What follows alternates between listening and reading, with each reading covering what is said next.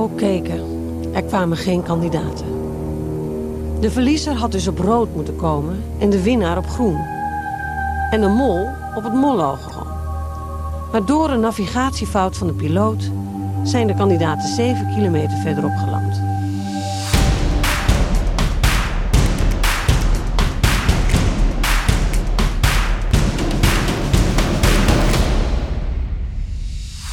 Hij is redacteur, eindredacteur, productiemedewerker, presentatiecoach, kandidatencoach, regisseur en hij boekt BN'ers. Dat is een hele lijst. Zo. Hij heeft gewerkt aan programma's als Wie is de Mol, Taxi, Het Blok 24 uur met, De Tafel van Taal en nog iets van 30 andere programma's. Wauw. En iedereen kent hem als de stem en het jurylid van Lingo. Mijn gast van vandaag is Jan-Peter Pellemans. Welkom. Dankjewel. Welkom. Jij bent eh, echt wel een mediaman, hè? Nou, als, ik dit, als ik dit zo hoor, zou je bijna denken van wel. Ja, Ja, je ja, ja. eigen Wikipedia-pagina. Ja, Dus je bestaat. daar schrok ik ook van trouwens. Ja, Ja, eh, die heb je niet Geen- zelf aangemaakt. Nee, heb ik niet zelf aangemaakt. Nee, nee, nee. Ik er nog eens op kijken of er geen onzin op staat. Maar, Hij eh, was nog bijgewerkt. Er stond nog een programma dit jaar, een voice-over bij eh Oh, ja? Dus Oh, iemand houdt dat bij. Oh, geweldig. Ja. Maak je bekend, zou ik zeggen. Ja. En wat trek jij zo aan media? Ehm, nou, hoe het ooit begonnen is, ik was en ben eigenlijk nog steeds bedrijfstrainer. Dat wil zeggen dat ik in bedrijven en organisaties trainingen eh, geef. Ehm, en dat is best een eenzaam vak. En ehm, ehm, eh, eh, een heerlijk vak, maar een eenzaam vak. Je staat er in je eentje voor een groep en je moet de slimste, de leukste, degene met de meeste verantwoordelijkheid zijn. En vanuit dat werk werd ik ooit gevraagd voor Wie is de Mol. En, en toen, toen greep dat vak, die baan, greep me werkelijk. Want het is meestal intiem verband, eigenlijk altijd. Ehm, je streeft in korte tijd naar een resultaat dat uitgezonden wordt, dat heel veel mensen zien, eh, als het goed is in ieder geval, Eh, en, eh, en erover praten. En, en dat heb ik altijd fascinerend gevonden. Dus sinds die tijd, sinds 1999 eigenlijk, ben ik in de ban van, van het werken bij media in ieder geval. Ja. Het komt dus eigenlijk vooral vanwege het, het, het werken met mensen, begrijp ik. Ja, ja, ja, ja. Dat, eh, dat, dat, vind ik heel erg leuk. Daar En, ligt eh, je grootste passie. Ja, ja, ja. En dat, eh, weet je, na Wie is de Mol kwam, eh, kwam Taxi, zoals je net zei. Dat was mijn tweede, tweede ervaring bij tv. Ehm, eh, in, een, eh, in een andere functie, daar was ik regisseur. En, eh, en dat vond ik een fascinerend leuk programma. Want eh, ehm, we wisten niks van tevoren. Het was niet voorgeproduceerd. We stapten echt, mensen stapten echt in onze taxi, zonder dat wij wisten eh, wie dat zou gaan zijn. En eh, eh, we wisten dus ook niet waar, eh, waar het schip zou stranden.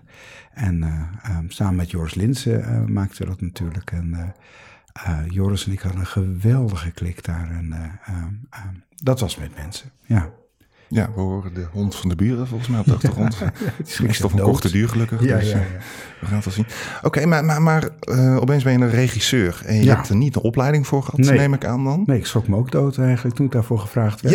Ja, eh, Hoe, hoe kan je zo'n kans krijgen dan? Ja, nee, dat was heel toevallig. Ik, ik, ik was gevraagd bij Wie is de Mol, omdat eh Wie is de Mol is een, een Belgisch programma. En in België, dat, het bestond toen nog maar, had maar één seizoen gelopen. En wij gingen, in, toen zij hun tweede seizoen aan het maken waren, gingen wij ons eerste seizoen maken. En door stom toeval eh, was degene die in België de kandidaten castte en coachte, was iemand die exact dezelfde achtergrond had als ik. Bedrijfstrainer, geen psycholoog, maar wel iemand die wist hoe je met een groep moest omgaan, hoe je, met een groep, hoe je een groep van A naar B moest brengen. Ehm, en daarom had IDTV mij gevraagd eigenlijk, vanuit die functie.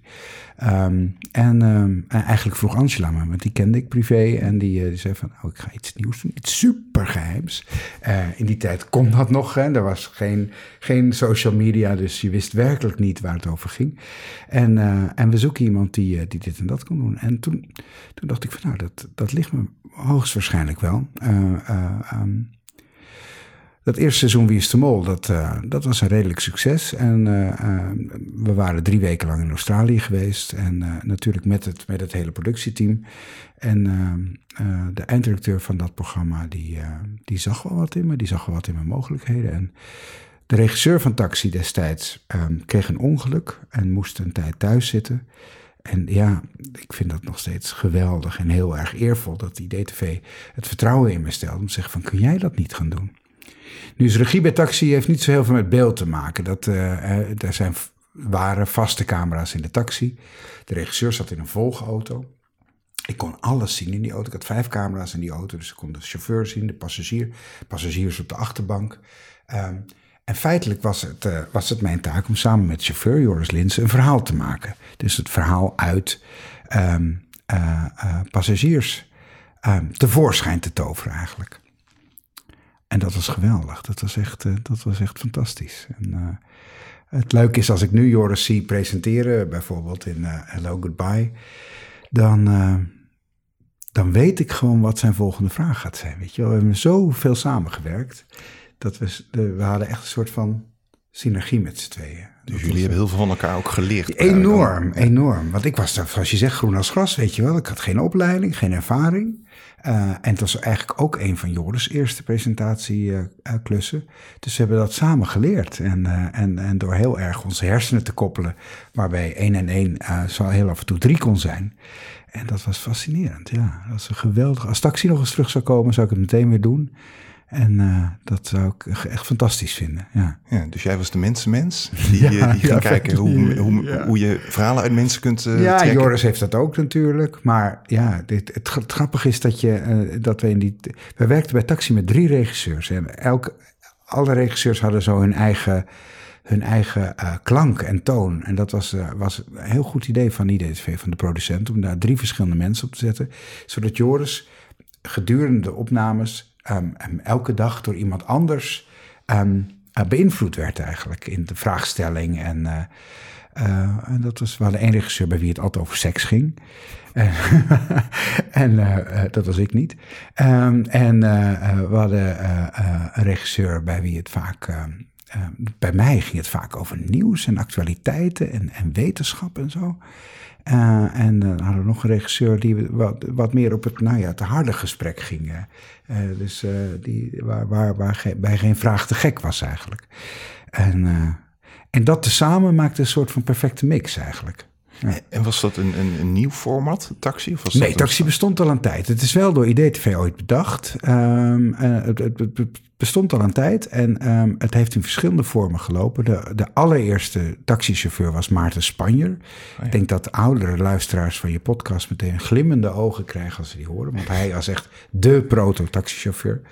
En toen was taxi, uh, nou je had de ritten in de taxi, maar daarna uh, uh, kwam de passagier nog weer terug in de studio. En ging Maarten uh, doorpraten over die rit. Dat was in die tijd best een vorm van sommige programma's. Dus je had dan iets op locatie en je komt terug in de studio. Zoals All You Need Is Love nu nog steeds is eigenlijk. En uh, uh, Maarten Spanjer heeft het een aantal jaar gedaan. Daarna zijn er nog heel veel andere chauffeurs geweest. En op een gegeven moment leek de rekker een beetje uit. En, uh, en toen heeft die DTV toch, heeft het weer helemaal terug naar zijn oervorm gebracht met één chauffeur. Want soms hadden, er waren seizoenen dat er wel drie, vier of vijf verschillende chauffeurs waren. Eén chauffeur, dat werd Joris. En uh, dus het bestond denk ik al tien jaar toen wij het gingen doen. En uh, het was in zijn allerpuurste vorm eigenlijk. Alleen maar taxiritten. Uh, uh, waarbij we eigenlijk in de, in de, in de afleveringen een, een dag volgden. Het begon in de ochtend, eindigde altijd met een avondrit. waarbij we de dag afsloten. En ja, geweldig was dat. Dus dat was ook jouw ontwikkeling in het media enorm, enorm. Ik maar, heb daar bijvoorbeeld leren monteren. Dat, dat, dat, had ik natuurlijk nooit, dat kon ik helemaal niet. Dat had ik nooit gedaan. Je ging ook gewoon je eigen opnames monteren? Ja, met een editor. Uh, want ik ben van een andere generatie dan nu. Uh, dat heel veel mensen zelf kunnen monteren. Uh, in, in mijn tijd opa vertelt hier, uh, deed je dat niet met een editor. Maar dat, heb ik echt moeten leren waarderen ook. Want uh, bij die taxirit, weet je, die duurde altijd een kwartiertje ongeveer. En dan, uh, dan was dat klaar. dan, dan was het overal nog heel erg spannend of de passagier toestemming gaf om dat wij de, de rit mochten uitzenden. Dus we hadden een speciaal iemand daarvoor. Het was in de tijd voor de bezuiniging in Hilversum. Speciaal iemand die met een, met een, een, rode map, we noemen hem altijd rood mapje, die met een ro rode map achter de passagier aanholde. En zei, meneer en mevrouw, was net de gast in het televisieprogramma Taxi. Uh, mogen deze rit uitzenden? Nou, nu vertel ik het heel kort, want soms duren die gesprekken wel een uur voordat we iemand binnen hadden, zoals dat dan heette. In die tijd uh, de opname lag stil eigenlijk. Dus Joris, de crew en ik zaten aan te wachten tot dat rood mapje terugkwam. Met al dan niet een, uh, een go van de, van de passagier. Ehm, dat lukt hem vaak, dat lukt hem ook vaak niet. Eh, eh, eh, dat is denk ik ook een van de redenen waarom taxi niet meer bestaat. Omdat de opbrengst op een dag was niet zo heel groot. Omdat, omdat veel mensen zeiden van ja, aan mijn lijf geen Polonaise. Je mag mijn rit niet uitzenden als mensen iets hele intieme dingen hadden verteld. In ieder geval, bij de ritten waar we wel toestemming voor kregen, dus waar de, zoals dat heet, de quitclaim voor getekend werd, uh, die moesten gemonteerd worden. En ik had er in het begin ontzettende moeite mee. Want ik had die rit natuurlijk gehoord in de taxi. Want, samen met Joris hadden die rit gebouwd eigenlijk. Uh, dat verhaal in de taxi. dacht ik, ja jezus, moet ik het nou nog gaan monteren? Weet je, ik weet wel wat, weet wat er gezegd is. En ik weet ook wat het moet gaan worden. Ik vond het echt a waste of time. Maar gaande uh, die montages zag ik ook wat de kracht van montage kan zijn. Dat klinkt heel naïef van me, maar ik voelde dat gewoon aanvankelijk niet zo. En hoe je, uh, hoe je een verhaal nog, eigenlijk nog weer beter kunt maken. Zonder dat we daarin um, um, een loopje namen met de werkelijkheid. Want ik ben van een, uh, van een klassieke generatie dat ik vind dat, uh, um, dat, dat je daar niet mee mag spotten. En dat, dat, dat we moeten weergeven wat de passagier ook daadwerkelijk verteld had. Dus, maar ik moest het daar echt leren inderdaad. Ja, ik was groen als gras eigenlijk. Ja. Grappig, ja, ja. ja. Dus mooi een verhaal in beeld brengen, mhm. comprimeren, kill your darlings ook, stukken eruit eh, snijden die je eigenlijk erin zou willen. Maar ja. Gelukkig heb ik een hele korte spanningsboog, dus dat was niet zo heel moeilijk. Oké, en, en, en, en zijn er ook, als, als er zoveel werd gewist van, mhm. van, van de gesprekken, zijn er ook echt dingen waar je nu nog aan terugdenkt van, oh zo jammer dat we die niet hebben kunnen ja, uitzenden? Nou ja, we hadden natuurlijk altijd wel een prostituee, of een paar in de taxi. Oh. Die nooit toestemming gaven. Nee. Maar altijd wel iemand die net vreemd gegaan was. Die nooit toestemming gaf natuurlijk. Ja, dat waren wel de juicy ritten, zal ik maar zeggen. Die, uh, um, ja, waarvan we dan altijd hoopten dat ze doorgingen. En uh, we deden heel erg ons best hoor. Als rood mapje terugkwam en er was een nee en we dachten van er zit nog een klein gaatje in. Dan gingen we heel ver. Ik vraag me af of dat nu ooit nog zou gebeuren. Maar dan gingen we heel veel, dan monteerden we die rit, wat geld kost, wat tijd kost, wat energie kost. En dan gingen we daarna met een VHS-band um, naar die persoon toe thuis. Om die rit te laten zien van kijk, dit is wat we ervan gemaakt hebben. En dit is uw verhaal en u zou ons een enorm plezier doen. En heel Nederland, want nee, het was een bijzonder verhaal om te laten zien. Een soort van uiterste wanhoop-poging. En uh, ja, dus daar besteden we heel veel tijd en aandacht aan. En wat ik net zeg, ik vraag me af of dat, dat nu nog ergens gebeurt. Maar uh, ja, ik denk dat de kijkcijfers ook tegenwoordig niet meer zo hoog zouden zijn als ze destijds waren. Nee. Want hoeveel netten had je toen nog in die tijd? Er waren wel drie netten hoor. Dat, ja, maar ook, je had ook RTL nog, maar je had nog volgens mij geen SBS in de tijd van Maarten Spanjer in ieder geval. Dat, van Maarten Spanjer zeker niet, maar in de tijd van Taxi denk ik wel. Dat... Ja, Joost Linsen wel. Toen was het ja, wel, dat uh, was Veronica al wel commercieel. Maar, Taxi was natuurlijk een enorme hit. Dat was echt, uh, dat, dat scoorde geweldig. En, ja. Heel eenvoudig ja? format eigenlijk. Ja, ja. Wat tegenwoordig eigenlijk online ook weer wordt toegepast. Met bekende mensen die wel weten dat ze dan. Uh, ja. Maar dat idee van je zit gewoon relaxed in een stoel. Ja. En, en, en je gaat ergens naartoe of nergens naartoe. Ja. Dat mensen gewoon helemaal op hun gemak zijn en dingen vertellen. Ja, Toch grappig, dat werkt nog steeds. Dat werkt. En wat het grote geheim is, dat je elkaar niet aankijkt. Daarom ga je praten. Dat is althans mijn idee van het succes van taxi. Omdat het minder persoonlijk is. Ja, je maakt geen oogcontact. Dus um, um, het, uh, het, uh, het praten gaat, uh, gaat een stuk eenvoudiger. Zeker over hele heikele onderwerpen. Ja, ja. Als het echt persoonlijk wordt, zie je wel dat mensen oogcontact zoeken. je ziet af en toe de chauffeur ook. Weet je, Joris raakt dan iemand aan. Dat, was, dat ging allemaal super subtiel. Maar het feit dat je de mogelijkheid hebt om weg te kijken. En wij zitten nu recht tegenover elkaar wij, wij zoeken elkaar zijn ogen. En uh, um, zo werkt dat tussen mensen. Maar je praat een stuk makkelijker vaak als je geen oogcontact hebt. Ja. Je merkt het ook, want wij praten allebei een beetje ja, zachtjes op dit moment. Ja, ja, uh, dus uh, dat wordt straks volume weer lekker omhoog trekken om het goed uh, in de podcast te krijgen. Ja, maar dat, dat is montage dan weer. Hè? ja, precies. nou, we kunnen hem ook samen doen straks.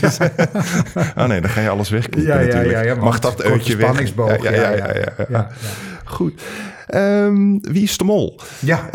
Um, dat liet je net al even vallen, want eigenlijk ben je door Wie is de mol dus bij Taxi terechtgekomen, Klopt. begrijp ik? Ja, en bij alle andere programma's. En bij alle andere programma's. Ja. Omdat je, uh, jij was daar kandidatencoach. Dat Klopt. was weer vanuit het mensen-mensen... Uh, ja, vanuit het trainerschap eigenlijk. Ja. Ja, ja, ja. Wat doet een kandidatencoach bij Wie is de mol? Um, nou, in de eerste plaats ben je verantwoordelijk voor, of is de kandidatencoach verantwoordelijk voor de, voor de casting van het programma. Dus in overleg met, uh, met de omroep en de producent, die DTV, Afro destijds, nu Afrotros, um, bepaalden we de tien mensen die meegingen. Dus in de eerste vier jaar waren dat onbekende Nederlanders. Ja. In die tijd ging alles echt super klassiek natuurlijk. We plaatsen een oproep in de krant. Weet je wel, wie heeft er zin? De allereerste, de allereerste advertentie voor Wie is de Mol stond in de krant. Wie heeft er zin om met Angela Groothuizen mee te gaan op reis. Op reis. En toen stond er, dat weet ik dan toevallig nog, als oh, echte Wie Mol fan. Oh, ja. Oh, ja. weet ik nog, met Deborah, het eerste seizoen. Oh, spoiler. Uh, niemand die dat nog gaat kijken nu, denk Ipe Driessen gaat alles toch nog kijken? Ipe gaat alles vanaf het begin terugkijken, dat heb ik gehoord. Ja, klopt. Maar toen wisten de kandidaten bij het eerste seizoen van Wie is de Mol nog niet dat ze meededen aan Wie de Mol. Klopt. Sterker nog, ze wisten van het bestaan van het programma niet eens af. Terwijl het toch uitgezonden was in België.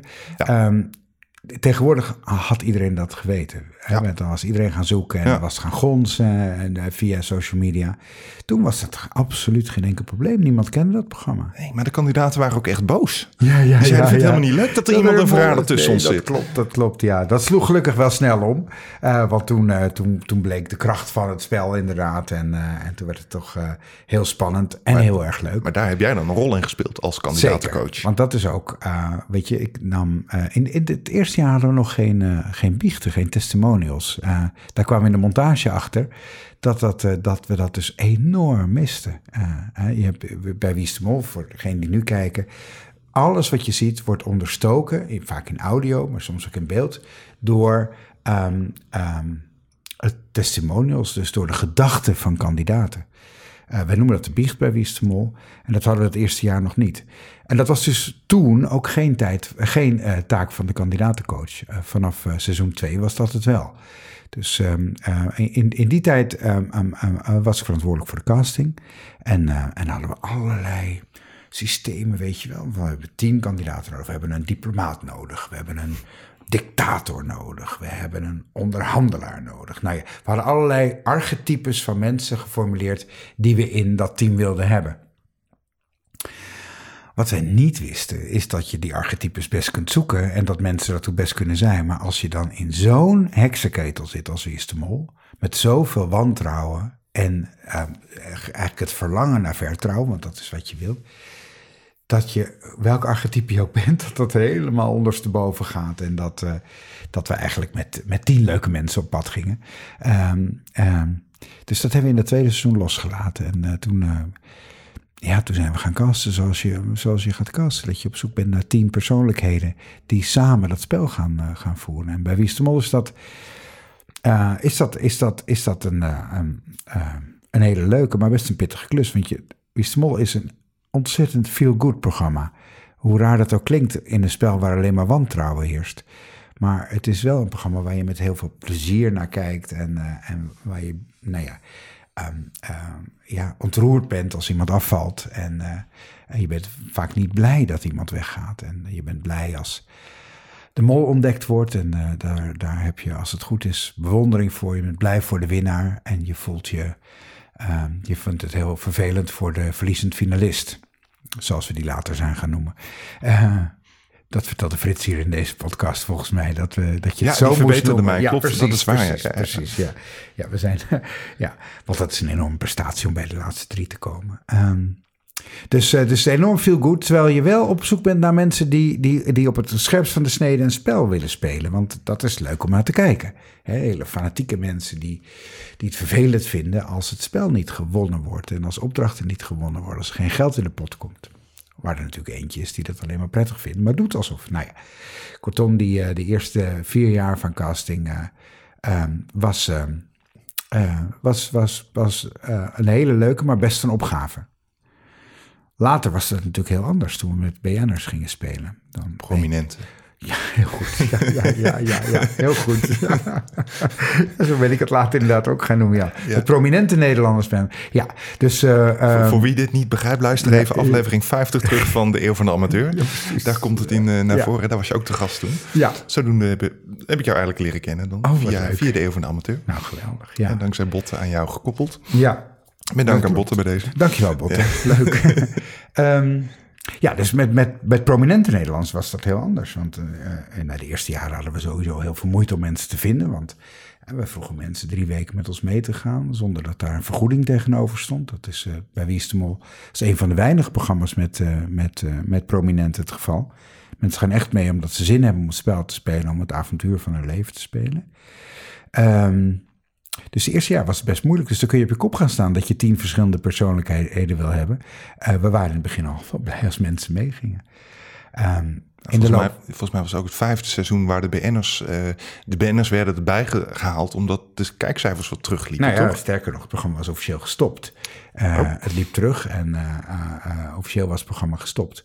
En toen werd in de Verenigde Staten werd Celebrity Mo een grote hit. Programma gepresenteerd door Anderson Cooper, die nu heel prominent bij CNN is. Um, en die speelde The Mo. Um, en uh, daar liep het niet zo heel erg goed, die eerste twee seizoenen. Toen hebben ze een derde seizoen met een nieuwe presentator genomen, waarbij ze met uh, ja, min of meer bekende, prominente Amerikanen het gingen spelen. En dat werd daar een hit. Nou, in die tijd wist je dat ook niet. Dat, dat bereikte je niet via Twitter of via andere social media. Dus onze locatieproducer, toen het programma al gestopt was in, uh, in Nederland, was voor zijn werk in, in Amerika. En die zei van, nou, ik heb nou er iets gezien. Celebrity Mole. En het is hartstikke leuk en het scoorde goed. En toen hebben wij de voorgesteld, zullen we het dan nog één keertje presenteren? Want wij kenden een aantal BN'ers, Mark-Marie Huibrechts, Yvonne Jaspers, die een enorme fan van het programma waren. Maar die simpelweg vanwege hun achtergrond en het feit dat ze uh, eh, BN'er waren, prominent waren, niet mee konden doen bij ons seizoenen. Dus wij konden de AVRO ook best een, uh, een, uh, een lijstje van, uh, van prominenten tonen, waarvan we weten dat ze interesse hebben om mee te doen. Zullen we het nog één keertje doen om het af te leren? Het was echt de bedoeling dat het het allerlaatste seizoen zou worden.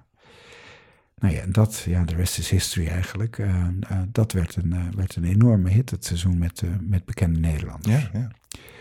En, Sowieso met veel bekende Nederlanders in die tijd nog. Ja, ja, Even kijken, Victoria Koblenko, Gijs Stavelman, uh, Yvonne Jaspers, Mark Marie, ja. Roenland, nou, daar houdt het even op. Ja, maar Lottie wat Hellingman. Ik beeld... Ja, ja, ja, ja, Lotte, ja, Lottie, ja, ja, Lottie was er. Um, ja. En wat, wat, wat deed jij dan bij... Was jij ook dan... Jij was bij de redactie eh, vooraf betrokken, dus bij het selecteren van mensen. Eh, was je ook bezig met het bedenken van opdrachten? Daar dacht ik over mee, ja. ja Oké, heb, jij, heb jij ook opdrachten bedacht? Nou ja, dit, dit, dat is altijd een gezamenlijke inspanning. Er is altijd een, een vaag idee waar we over doordenken. En, uh, en dat is... Uh, uh, in, in die jaar was ik, uh, was, zat ik veel bij de redactie om mee te denken over opdrachten. Dus, uh, oh, en, en, heb je nog een, een favoriete of eentje waarvan je oh, dacht van... nou, daar, daar ben ik zo trots op, die is zo geslaagd zoals we hem bedacht hadden?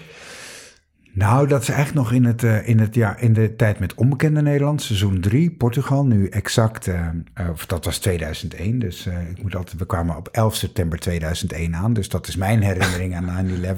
Toen begonnen wij met het derde seizoen Wie is de Mol. George zou mol worden. En we hadden toen een opdracht waarbij um, we een, met een echte rechercheur van de politie uh, een ondervraging in een gevangenis moesten doen. En dat was zo geweldig, weet je. Dus ze moesten bij elkaar, een, nou ja, elkaar op een leugen betrappen. Daar gaat het natuurlijk altijd om bij Wie Mol. En uh, dat was een fascinerend, geweldige opdracht om, uh, om de waarheid boven water uh, te, te toveren. En dat, dat, ja, dat is mijn favoriete opdracht alle tijden. Volgens mij ook een van de langste opdrachten ja, ooit. Want het ging door tot in de ochtend, ja, tot het licht ja, werd. wat waren wij gaar zeg. En dat was al aan het eind. Volgens mij was het aflevering acht of negen. Dus het was echt op het eind van de serie. Ik denk dat er maar drie kandidaten waren. Nee, vier was er. Vier kandidaten waren er nog, ja. En... En dat was natuurlijk al een verschrikkelijk seizoen. Want op het moment dat wij zouden beginnen, boorden die twee vliegtuigen zich in, de, in het World Trade Center in New York. En ik zie mij nog staan. We hadden toen elf kandidaten in dat jaar. En waren een opdracht met elf oranje vlaggetjes. En ik stond zo met elf oranje vlaggetjes in Portugal naar tv-beelden te kijken van, nou ja, een van de grootste rampen uh, uit de geschiedenis. In die tijd waren we heel streng voor kandidaten. Ze mochten geen krant lezen telefoons had, had nog lang niet iedereen, uh, maar die namen in ieder geval in. Uh, uh, internet was ook heel anders dan het nu was, maar dat mochten ze in ieder geval niet op kijken. We haalden mensen echt in een bubbel. Dus uit een bubbel, maar in een bubbel, zodat ze alleen maar met dat spel bezig waren. En in dat jaar hebben we gezegd, jongens, dat moeten we, dat, dat, dat, dat kan er niet. Hè? Je, je, weet het waarschijnlijk ook nog wel. We dachten echt dat de derde wereldoorlog begonnen was. Ja. Dus we, hebben toen, eh, we zijn toen een stuk milder geweest. En, eh, en, en we waren in de eerste plaats ongelooflijk blij dat de familie van kandidaten hen toen liet gaan. Want ja, dat, niet iedereen stond daar, was daar blij om, weet je wel. Dan gaat mijn man, mijn vriend, mijn vrouw, mijn moeder drie weken weg in een wereld die volledig op zijn kop staat. Dus dat was een rollercoaster ride. En inderdaad, die opdracht toen in die gevangenis was helemaal het eind van de serie. We zouden nog één aflevering opnemen. Toen waren we, ze liepen zo op standvlees. En toen kwam er nog die opdracht de hele nacht door. Met ondervragen, met politieagenten, met iemand laten breken eigenlijk. Ja, dat was geweldig. Ook omdat je het inzicht kreeg in, in het werk van iemand. En dat heb ik altijd fascinerend gevonden. Ik vind het geweldig als iemand als iemand een specialist is, als iemand iets kan, wat ik niet kan, wat heel veel mensen niet kunnen. Zo'n ondervragingsexpert van de politie, dat is me wat. Ja, uh, dat was geweldig. Ja. ja. En, en deed jij ook uh, de biecht afnemen bij de kandidaten als ja, kandidaatcoach? Ja, ja, ja, dus dat was. Uh, en later was dat. Ik heb, nou ja, tot en met seizoen 15, volgens mij, wie is de mol gedaan. Um, en de casting was altijd mijn, uh, mijn, mijn, mijn, taak. En dat deed ik samen met, uh, met Eva Keunen. Uh, Eva en ik. We waren echt het molduo om, om Toet Prominent Nederland uit te nodigen. En wat wij deden was onbewust eigenlijk, maar als we met, met, met aspirantkandidaten spraken, dan, dan, dan visualiseerden we, of dan proberen, ja, is daar een werkwoord voor, audioliseerden we hun biecht in ons hoofd. Van hoe gaat, nou bijvoorbeeld met, als ik met jou hoe gaat Ron biechten? En als we dat konden horen, dan had iemand wel zo'n streepje voor. Want uh, de biecht was feitelijk en is de ruggengraat van, van het programma. Je, je, je hoort wat mensen beweegt, je hoort hun verdenkingen, uh, je hoort hun strategieën. Uh, je, je, hoort natuurlijk hoe ze, met wie ze een bondje hebben en met wie niet. Um, dus voor Eva voor mij was dat een um, dagelijks en soms wel twee keer per dag. Doken wij met alle kandidaten uh, een biechthokking, vaak een, een wc'tje of een keuken of uh, onze hotelkamer of een schuurtje. De, de producers bij Wie is de Mol hebben de, die zijn ongelooflijk hoor. Maar die, die hebben dus niet alleen de taak om de locaties voor opdrachten te zoeken, maar ook de locaties waar de crew slaapt. En ook de locaties waar uh, kandidaten slapen. Wij sliepen elke dag op een andere plek. Om het, ja, dat, dat, het, dat het nooit zou wennen eigenlijk. Dat je altijd in beweging bent. Altijd een ander hotel? Of altijd, altijd andere hotels, maar ook andere camping of ander pensionnetje. Soms was het heel luxe. Vaak was het heel, uh, heel, heel simpel. Uh, um, maar in die hotelletjes, die campings en bij die opdrachtlocaties... moest een biechtplek zijn, zo heet dat ook, de biechtplek. Dus, uh, dus die producers hadden ook altijd, een, uh, altijd de taak om, uh, om tijdens de, de, de researchperiode te zoeken waar er goed gebiecht kan worden. En wel zodanig dat, dat als ik zit te biechten, dat de ander niet hoort wat je zegt. Want de biecht moet, en dat als de afspraak ook moet, geheim zijn, moet vertrouwd zijn. daar moet nooit informatie uit, lekken. Dus um, dus die biechten die, eh, die namen wij dagelijks af. Dus in het begin van het programma hadden we nog tien kandidaten. Dan was die biecht, nou, je zaten we vaak tot drie, vier uur s'nachts te biechten. En dan volgende om zes uur ging de wekker weer om naar de opdracht te gaan. Dus in de loop van de tijd werd het programma eenvoudiger voor ons. Inderdaad, voor de kandidaten werd het zwaarder, want ze werden moeier. En uh, nou ja, veel mensen vielen af, wat, wat natuurlijk best een emotioneel ding is. Uh, maar uh, voor, voor ons werd het, uh, werd het lichter, omdat er, als, als er kandidaten weg waren, dan hadden we minder biecht te doen. En een biecht duurt al snel, drie kwartier of zo. En dat soms keer per dag, dus dat maal tien. dus dat, dat is best een tijdsinvestering. Um, en bovendien moet je natuurlijk super scherp zijn, want wij moesten de mensen bevragen, daarna, nou, daar zijn we bij de montage, dat het verhaal goed gemonteerd kon worden.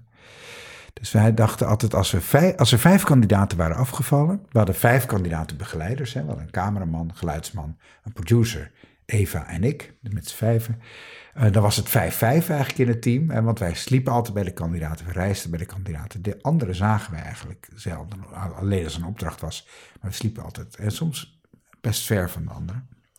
Um, dus het 5-5 was. De productie slaapt in een ander hotel? Slaapt in een ander hotel, ja. ja, ja, ja, ja. Dus het kandidaatteam heeft en elke, elke nacht een andere plek om te slapen. Uh, en ver verwijderd van het productieteam. Daar is absoluut geen contact. Dus wij, wij zijn, waren een, een autonome unit eigenlijk. En dat was dus vanaf het begin al, of is dat zo gegroeid dan? Nee, de allereerste seizoen, toen we en geen biechten hadden, wat een enorme fout was, want het was een onmonteerbaar programma. Uh, uh, en, en toen uh, sliepen de kandidaten, we hadden toen drie pleisterplekken, weet je, we waren in Sydney, we waren in Cairns en nog ergens daartussen sliepen de kandidaten dus op drie pleisterplaatsen. Wel in een ander hotel dan, uh, dan de crew en dan Angela, maar wel vast op een plek. Ook niet met gedeelde kamers.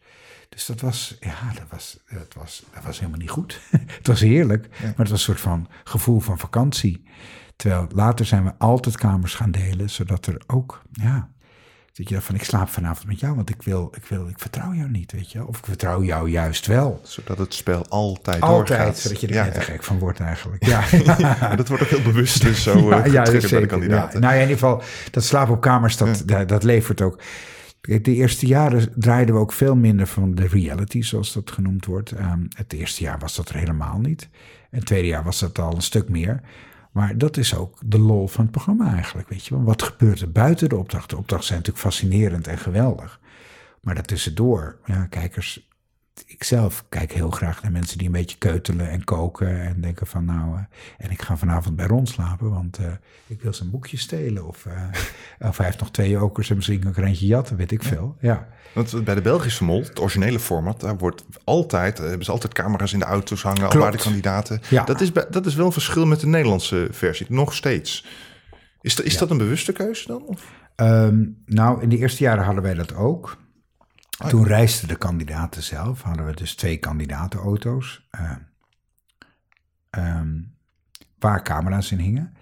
Uh, maar in het eerste seizoen BN'ers um, vonden wij dat riskant. Dus zijn we met busjes begonnen en dat was veel prettiger. Ook die eerste jaren was er nog geen GPS. Dus er zijn ook wel kandidaten kwijt geweest. Wat natuurlijk verschrikkelijk is. Geen idee waar ze... Ze hadden geen telefoon, niks. Dat we dat durfden, dat we daar achteraf dachten... we zijn knettergek geweest. Dus de eerste jaren waren we ze echt... Ja, soms echt uren kwijt. En dan waren zij verkeerd gereden. Maar we gaven ze natuurlijk een, een A4'tje mee met de route.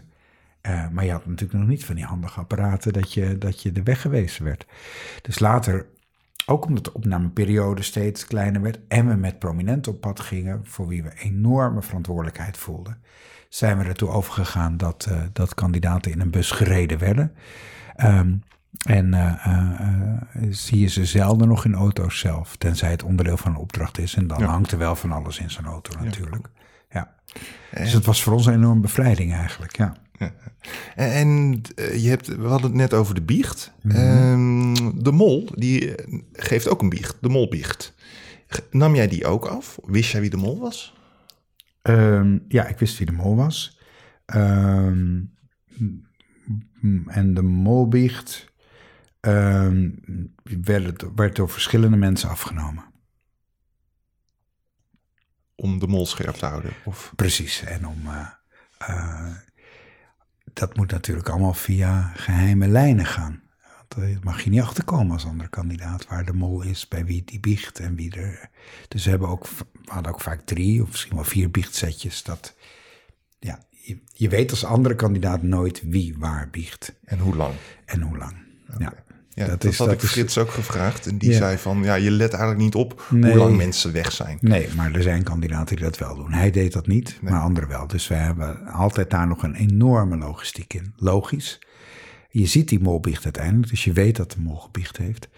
Uh, maar waar dat gebeurde, dat is, uh, dat is altijd een geheim. En uh, dat moet ook zo blijven.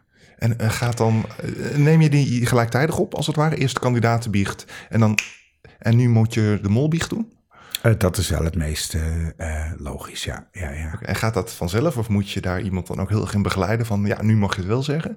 of, of, of zeg ja, je van de kandidaat biecht van wil je dit en dit zeggen? Nou ja, in het begin was het natuurlijk ook met de techniek, weet je wel. Nu kan je gewoon doorpraten, maar in de tijd dat camera's niet zo geavanceerd waren, zijn er natuurlijk allerlei verschillende bandjes en zo en dingen. Dus dat was echt, ja, dat was wel een hele, hele technische operatie ook zat erachter. Dus ja, dus uh, nou, dat, is, dat is niet eenvoudig, nee. nee, nee. En dat gaat allemaal natuurlijk met de grootste geheimzinnigheid. En, uh, en, en ook wie dat doet en waar dat gebeurt, dat, uh, dat, dat, dat moet omgeven zijn door geheimzinnigheid en allerlei listen en streken. Want anders kom je er op die manier achter wie de mol is. En dat is natuurlijk het stomste wat je kan gebeuren. En je moet er door het spel achter komen en niet door een administratieve of logistieke fout. Dus, uh, dus dat was op het scherpst van de snede werken eigenlijk. ja ik, zit even na te denken. Nou komt het enthousiasme van wie is de mol weer. Ja, ja ik zie het aan je ogen. Ja. ja. Eh, nee, maar die, ik heb me altijd afgevraagd, die, de, de, de opdrachten. Mm ja, die worden dus bedacht door een team, eh, begrijp ik. Dus het ja, zal een brainstorm zijn ja. en zo. Er wordt ook heel specifiek bij de opdrachten nagedacht over wat de mol zou kunnen doen om te saboteren. Worden de opdrachten daar eigenlijk ook naar gevormd? Uh, nou, het is soms wel, soms niet. Ehm, soms zijn opdrachten zo sterk dat we daarna bedachten, de mollijnen noemden we dat, de mollijnen uitzetten. Wat kan de mol doen? Je moet altijd verschillende scenario's natuurlijk hebben voor een mol. Van de mol kan dit doen. Kan Het mag niet al te veel voor de hand liggen, want dan weet je het meteen. Dus het was echt wel een opdracht in een opdracht. En soms was de opdracht er omdat een locatie zich daartoe geweldig diende. Weet je wel, als er een vuurtoren was, dan moet je natuurlijk iets met zo'n vuurtoren doen. En soms uh, bedachten we echt een, uh, een, een, spel vanuit de mol. En dan, dan kan de locatie neutraal zijn. Dan kan het een huis zijn of een kaarttafel. Of nou ja, weet je. wie is de mol bedenkt er dan iets moois bij. Maar, dus het is wisselend. Be, bepaalt de locatie de opdracht. Of bepaalt de traditie in een land de opdracht. Of hebben we een goede opdracht waar we een goede plek bij vinden. En dan is de mollijn vaak uh, beter te bedenken. In het begin van, van Wie is de Mol, toen het in bijna elk land van Europa gespeeld werd, hadden wij een keer een molconferentie in Zweden, waarbij alle omroepen, ja, voor de bezuinigingen, een molconferentie in Zweden, uh, waar wij alle molproducerende landen samenkwamen. En, en ik geloof dat Hongarije toen ook een, een een molseizoen maakte. Maar dat was net na het vallen van de muur. Dus er was amper geld daar in die landen. En ze hebben toen het hele seizoen, geloof ik, in een tuin van een hotel opgenomen. En ik weet nog heel goed dat, we dan, dat zij dan over hun opdracht, want het een uitwisseling van opdrachten was, wat natuurlijk geweldig was. Um, en, en dat we zeiden van, maar wat doet de mol dan? En dan dat de redacteur zei van, the one who drops the stick. Ze hadden een soort van estafette met stokjes die ze moesten overgeven. Dus we hebben heel vaak bij mollijnen gezegd van, maar wat doet de mol dan? En dan zeiden we in koor bij redactie, the one who drops the stick. ja, dus het is grappig dat je het zegt. Ja, het, het Soms, soms moesten we ook echt nog denken van... oh mijn god, maar wat doet de mol dan, weet je wel? Dan hadden we zo'n gave opdracht, maar dan moesten we er nog wel wat bij bedenken. En ja, daar, daar moesten ook een aantal scenario's zijn. Dat is nog steeds zo, denk ik. Uh, uh, dat, je, dat je echt moest bedenken van... Uh, dit kan gebeuren, dat kan gebeuren. Dat er ter plekke, uh, dat ter plekke het scenario gekozen werd... dat, dat de mol kon doen. En is het dan ook af en toe, het, omdat het volgens mij is het best heel strikt draaiboek wat je hebt. Ja. Um, daar gaat eens wat mis. Zeker. Er gaat heel vaak wat mis. Heel vaak. Zie je niks van op tv? Hmm, Bijna nooit. Soms wel, ja. Nou, als je nog terugkijkt naar de finale van serie 3, ja, okay. dat is een drama. Ja. De parachute die niet landen op de vakjes omdat de piloot navigatiefout had gemaakt. Althans, zo, is het, zo ja, dat was ook Angela uit. Dat is waar. Ja, wij dachten dat de kandidaten dood waren. Dat, uh, ja. Serieus? Ja, dat dachten we echt. Dat was dat rampzalige 9-11 uh, seizoen. Dus we hadden allerlei rampen gehad. En ja, we hebben gewoon een half uur in de lucht staan. Staren naar kandidaten die niet met een parachute naar beneden kwamen. Er kwamen geen vliegtuig meer. geen vliegtuig meer. Nee. Waar was dat? We waren natuurlijk allemaal in de band van neergestorte vliegtuigen en rampen. En wij wisten het zeker. Het was afschuwelijk. Maar er gaat, ja, jeetje, in Nicaragua, het seizoen waar Art meedeed, toen nog kandidaat. Nicaraguarium noemden we dat, omdat dat, we hadden zo ontzettend veel regen. Weet je, het is een beetje zoals Nederland nu, met de climate change, met de klimaatverandering. Enorme moessonbuien, daar zijn echt heel veel opdrachten niet doorgegaan. Een van de meest spectaculaire opdrachten daar, althans voor kijkers, was een soort van spel op een plein met jokers en Pepijn. Ik weet niet of je het herinnert, maar waarbij kandidaten ja, door middel van oogcontact met andere kandidaten moesten aangeven of ze jokers in hun zak hadden of niet. Ontzettend spannend. En werd ontzettend, werd, iedereen naaide elkaar tot op het bot. Dat hebben we eigenlijk ter plekke in de bus bedacht, omdat een, een opdracht in een, in een haven niet door kon gaan, omdat het zo hard woei en zo hard regende, dat het levensgevaarlijk was. Er was een hele spectaculaire opdracht op een pier met kabels. Nou, je weet het wel, zoals bij Wie is kan gaan. Dat moesten we cancelen. Maar je moet voor het eind van de dag een executie hebben, omdat het natuurlijk een denderende machine. Het hebben we eigenlijk nou ja, op weg naar de executieplek, hebben we in de bus een nieuwe opdracht bedacht die later geweldig uit bleek te pakken. Een heel psychologisch mindfuck-achtig rotspelletje. Er is altijd wel een reserveopdracht of drie die, die, die je overal kunt spelen, weet je wel. Een mens erger je niet achter spelletje op een tafel. Maar dit hadden we zeker niet bedacht. We waren ook door onze reserveopdrachten heen, omdat we al drie weken Aquarium hadden en uh, andere opdrachten ook niet door hadden kunnen laten gaan. Dus dat was echt een klein wonder. Ehm, ja, onder stress uh, is de mens tot veel in staat. En soms lukt dat. Uh, daar lukt het heel goed. Maar, en ik kan ze niet zo 1, 2, 3 tevoorschijn toveren, maar er zijn ook wel wat zwakkere opdrachten die ook ter plekke bedacht moesten worden of ter plekke aangepast moesten worden, omdat we door klimaat of door, um, doordat, uh, kijk, als je naar de opening van het seizoen in Thailand kijkt, met Inge Ippenburg als mol, dat hadden we heel anders bedacht. Uh, we zouden met een, een, geweldig spektakel beginnen. Dat mensen van een wolkenkrabber zouden abseilen naar beneden. Dat is uiteindelijk wel gebeurd, maar niet als opening van het programma. Um, het was, we waren er aangekomen, het was na een lange vlucht. En we, dachten van, we gaan meteen van start, weet je wel. We hebben twaalf uur gevlogen. Kandidaten zijn een beetje groggy, ze weten natuurlijk helemaal niet wat er gaat uh, gebeuren. En we moeten uh, we gaan meteen van start, zodat meteen uh, dat het programma staat als een huis. Dus dat, uh, dat, dat gebeurde. En het plan was inderdaad dat kandidaten ze al dan niet zouden abseilen vanaf een wolkenkrabber. Nou ja, er zat nog een twist in het programma. Maar in ieder geval, dat was het jaar dat koning Bhumibol van Thailand, die destijds nog leefde, zijn regeringsjubileum vierde. Volgens mij 75 jaar op de troon. En we hadden allerlei afspraken met politie en met uh, marechaussee en met het leger dat wij dat zouden gaan doen en toestemmingen. Maar Thailand is een land dat vele politiemachten en politiemannen en vrouwen kent. Dus die zagen ineens vanaf een wolkenkrabber midden in het centrum van Bangkok allerlei kandidaten, allerlei, ja, wisten zij wel dat kandidaten waren, maar allerlei mannetjes en vrouwtjes van een wolkenkrabber naar beneden gaan. En het leek heel erg op een terreuraanval eigenlijk, weet je wel, of op een overval. Dus wij moesten stoppen met die opdracht en we konden dat nooit doen. En dat was, uh, dat was, een, uh, was echt een drama. Toen moesten we ter plekke iets bedenken. En als je goed kijkt, dan zie je ook dat we. Toen hebben we een opdracht uit aflevering 2 die we hadden staan naar voren gehaald. Dat werd de opdracht van één. En dat was een opdracht met lijtjes, met van die schoolbordjes, weet je wel. En als je goed naar die opdracht kijkt, dan zie je, want dan zijn er nog tien kandidaten, maar dat we eigenlijk maar negen lijntjes hebben. Want we hadden natuurlijk ingekocht voor negen kandidaten. En kandidaat tien zit met een beetje sneu schoolbordje dat we ter plekke snel gekocht hadden. Met een, met totaal ander uh, uiterlijk die opdracht te doen. Maar dat was daardoor. Dus uh, ja, wist ons heel veel improviseren en schuiven en erbij bedenken. En, uh, Klinkt heel stressvol. Ja, maar het is wel, het is wel fijne stress, ja. Ik moet zeggen, um, uh, ik denk dat dat voor de meeste leden van het team geldt. Als je terugkomt van Wie is de Mol, en dat hoor ik nog steeds, weet je wel, dat is drieënhalve week. Ja, goed, elke dag werken. Um, er zijn twee rustdagen, maar die rustdagen worden vrij, meestal besteed aan uh, aanscherpen van opdrachten, nog wat inkopen, vergaderen. Hoe gaan we verder? Hoe gaat het? Waar gaat het goed? Waar kan het beter? Dus eigenlijk werk je gewoon 3,5 week permanent. En slaap je heel erg weinig. Ik herinner me mijn zomers uh, bij Wie is de Mol als uh, heel erg bijkomen en de eerste drie weken niet kunnen praten thuis.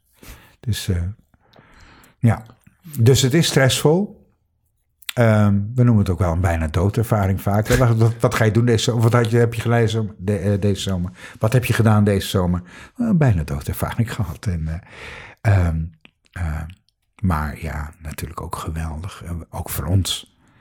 Um, was het avontuur van je leven. Je komt op plekken waar je nooit geweest bent. Er gaan deuren open. En alles te danken aan het geweldige productieteam. Er gaan deuren open die anders nooit open gaan. Je komt op plekken waar je echt niet als gewone sterveling of toerist komt. En dat is fantastisch, ja. Dat heb je in een seizoen of 15 gedaan, geloof ik? Klopt, ja. ja, ja. En waarom ben je gestopt? Ja, eigenlijk omdat ik het 15 seizoenen had gedaan. Dat ik dacht van het is tijd voor, voor iets nieuws. En uh, het is ook tijd voor een nieuwe generatie mensen die dat gaat doen. Het is ook best inspannend. En um, ik was 55 op een gegeven moment. En dan dacht ik van nou dat... Dus ik heb met, met, met heel veel liefde en plezier afscheid genomen van een geweldig team. En we hebben vorige week het afscheid van Art Royakkers gevierd bij Wie de Mol. En dus iedereen was weer samen en dat is geweldig, weet je wel. Dat is zo'n hechte club mensen. We werden ook wel eens een secte genoemd.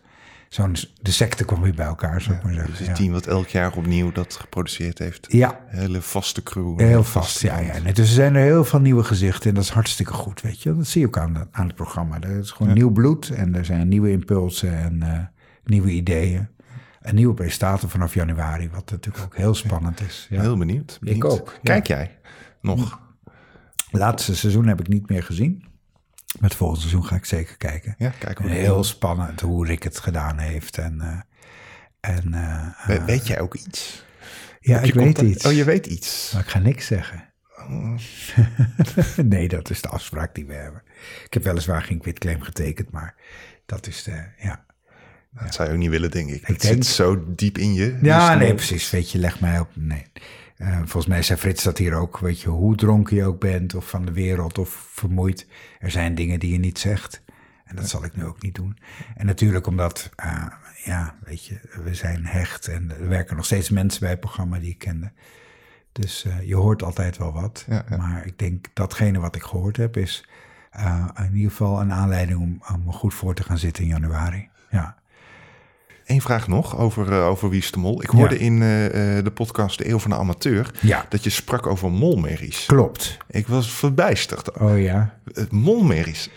Kan jij leggen wat het zijn? Nou, dat zijn nachtmerries die over Wie is de Mol gaan. Heel simpel. En uh, wat ik je zei, ik spreek nog veel mensen van het team. Ook mensen die, die gestopt zijn. En, en met twee van hen heel vaak. En wij hebben zeker één keer per week een molmerrie Elk van ons. Nog steeds? Nog steeds. En hoe lang ben je gestopt nu met het programma? Uh, bijna vier jaar. Vier jaar. En je hebt nog elke week molmerries? Zeker. Soms twee keer per week, soms drie keer per week. Maar zeker één keer per week. En wat droom je dan? Um, ja, de, de rampen die bij wie is te mogen gebeuren. Uh, of de, waar, die, waar je bang voor bent dat ze gebeuren. Dat ik bijvoorbeeld niet weet wie de mol is. Ik denk van, nou, ik sta hier tussen tien kandidaten en ik moet een baantje doen. Ik heb geen idee wie, wie de mol is. Dat is rampzalig. Maar was niet essentieel voor jouw werk, toch? Ja, dat is essentieel voor mijn werk. Ja, ja, ja, precies. Als kandidatencoach niet. Die, als je de biecht moet afnemen. Ja, het is wel handig als je de mondbiecht moet afnemen. Ja. Maar voor, voor gewoon... Ja. In de biecht is het niet noodzakelijk. Nou wel, wat ik kan aan jou vragen. Wat heb je gezien, Ron? Ja. Als je gewoon kandidaat bent en dan begin jij dingen te vertellen. En dan zeg ik, maar ik heb ook nog gezien dat er dat gebeurde. En ik heb ook gezien dat er dat gebeurde. Want ik wil dat jij over alles vertelt. Jij moet een 360 graden beeld van de opdracht geven als kandidaat. Dus je moet in ieder geval onder woorden gebracht hebben de actie die de mol gedaan heeft. Want alleen dan kan het programma goed gemonteerd worden. Dus dat. Is dat niet gevaarlijk dat je dan niet de kandidaat de juiste richting op stuurt? Dat nee, je iedere nee, keer over nee, die nee, ene persoon moet daar, daar zijn we ervaren in. Dus, uh, dus dat. Uh, uh, dus ik zal, weet je wel, de tijd dat je Wie de Mol deed. Als mensen vroegen wie doen er mee dit jaar, dan had ik altijd een andere mijn hoofd. Dat ik niet de mol als eerste, niet als laatste. Soms wel, soms niet, weet je wel. Of, eh, of, ik maakte met opzet een foutje en zei ze, oh, dan is hij de mol. Of dan is zij de mol. Ja. Waar ik heel erg bedreven in om niet hij of zij te zeggen. En uh, daar hadden we allerlei codes voor. En, um, en, dat is ook nooit misgegaan? Je hebt je nooit versproken? Nee, ik heb het nooit versproken. Ook niet privé na de opnames? Nooit. Nooit. Is dat moeilijk? Nooit, nooit. Of komen daar die molmerries vandaan? Nou, dat denk ik wel eigenlijk, ja, ja, ja. Kijk, we hebben natuurlijk ook wel dingen meegemaakt bij Wie is de Mol. Weet je, we hebben ongelukken meegemaakt. We hebben een kandidaat gehad die helaas overleden is. Helaas, helaas. Ja, dat is een understatement. Maar Na de opnames Ja, precies. Maar, tijdens de uitzending.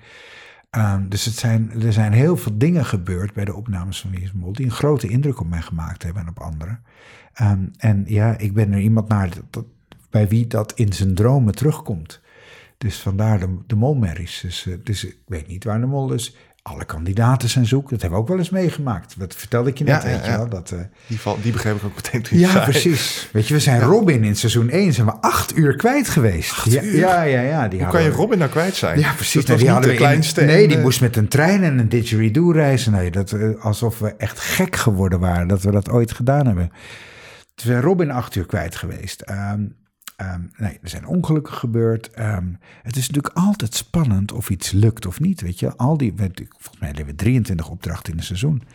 Ik kende natuurlijk al die opdrachten, logisch, want dat, dat, dat was mijn werk.